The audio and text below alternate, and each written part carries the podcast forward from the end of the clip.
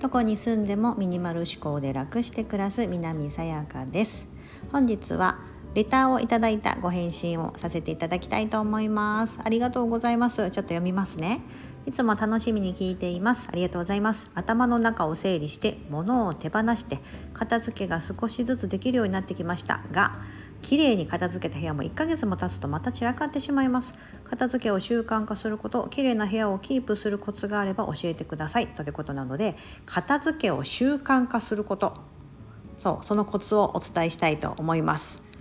あのどれぐらいのお部屋の広さかちょっとわからないんですけどもこのレターいただいた方が。あの片付けというかこう人生において何か習慣化するコツって別に片付けだけじゃなくてですね何か習慣化させることって小さな成功体験の積み上げ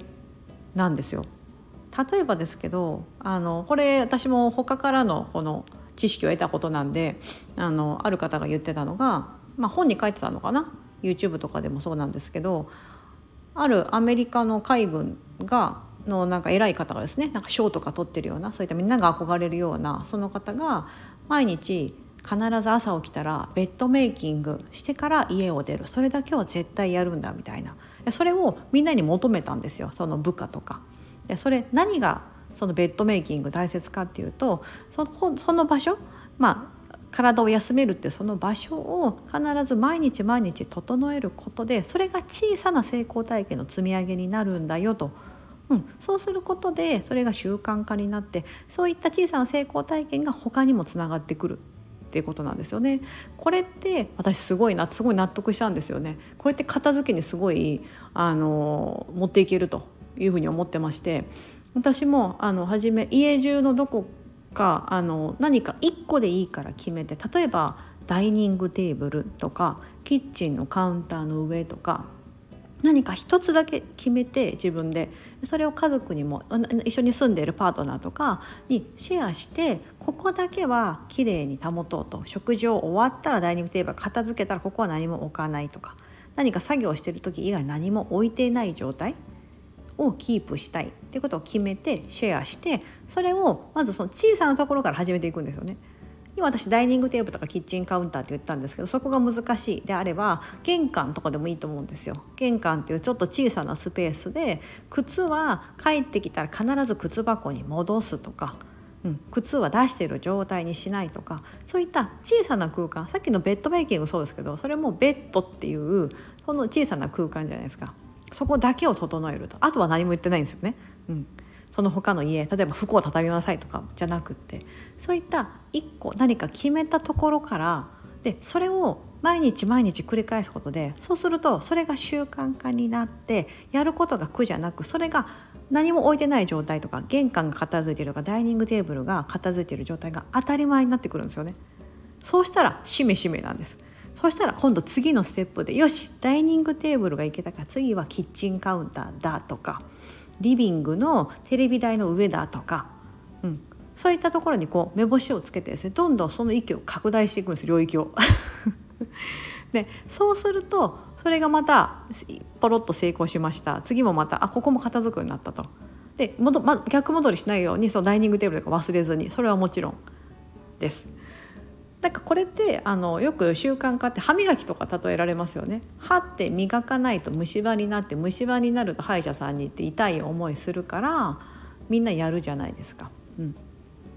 であのなんだろうな適当でもやることはやるじゃないですか。で歯って磨かないと気持ち悪いっていう感覚もあると思うのでやりますよね。うん、それと同じでそうしてないと気持ち悪いっていう状態にならないとやらないはずなんですよ。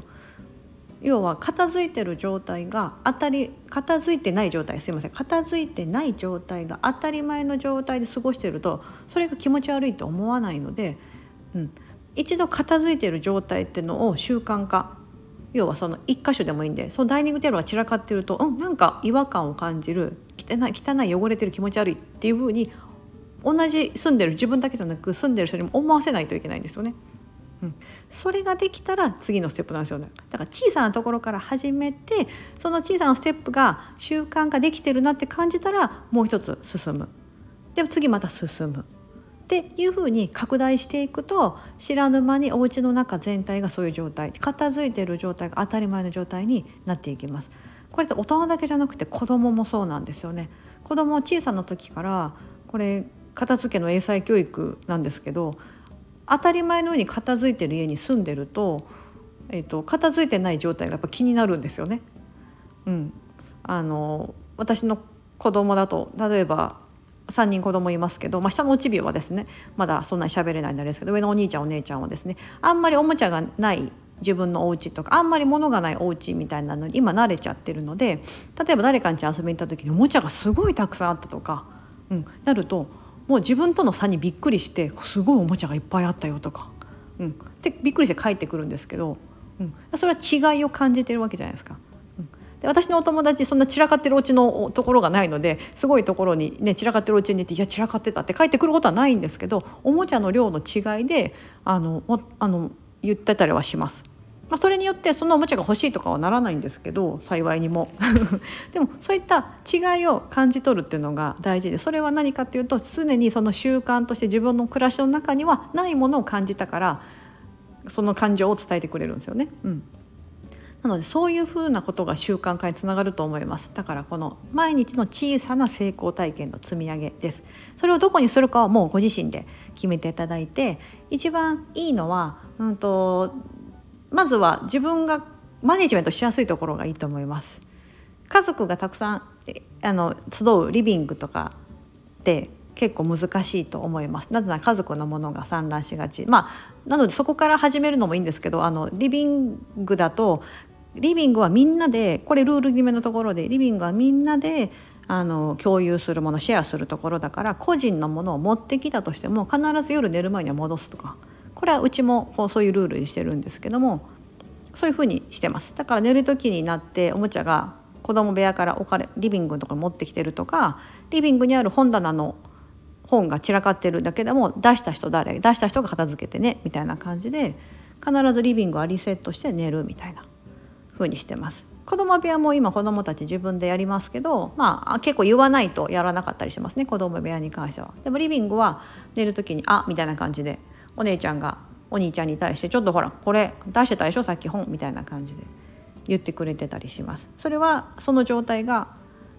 散らかってない散らかってる状態が当たり前じゃないとお姉ちゃんの中にあるから弟に対して言ってくれるってことなのでうん、そういった状況に状態に持っていけるには結構これステップが大事ですだからいきなり大きな場所行くよりは小さなところからさっき言ったダイニングテーブルとか玄関とか行っていただくのがいいかなと思います。キッチンとか難しいですよね。物が多いところは難しいのでわりかし私ダイニングテーブルはおすすめしてますね。ダイニングテーブル意外とこう高さ的にポンって置いちゃいやすくないですか、うん、でなんかポンって置いてそのままコップとかもそうですけどなんか書いた書類とかもそのままポンとか子供が勉強したらそのままポンって置いてあってずっとあってご飯の時になってなんか慌てて片付けてとか。なりがちだと思うんですけど、うん、ない状態が当たり前ってなってると、うん、出してた出しとか片付けてねとかここはないのが当たり前そしたらすぐ作業に取り掛かれるすぐ食事の準備ができるっていうふうにメリットにつがつながってきますのでそういった気持ちよさを習慣化できればいいのかなと思っています。